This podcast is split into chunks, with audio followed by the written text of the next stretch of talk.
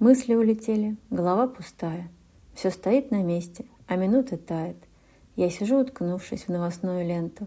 И зачем, не знаю, чушь читаю эту. Завтра день рождения. Надо бы уехать, убежать подальше, ветру на потеху. Знаю, невозможно, ни в лесу, ни в поле, от себя укрыться в радости и в горе. Я полезу лазать по канатным тропам, никого не слыша, только ветра шепот. Ветер тихо скажет, ласково играя, «Спрашивай, что хочешь, все ответы знаю». Я задам свой главный в жизни глупой этой. Ветра же молчание будет мне ответом на вопрос извечный этой жизни смысла. Смысла в ней и нету. Тишина повисла. А рука больная ноет все сильнее. Завтра будет сложно мне справляться с нею.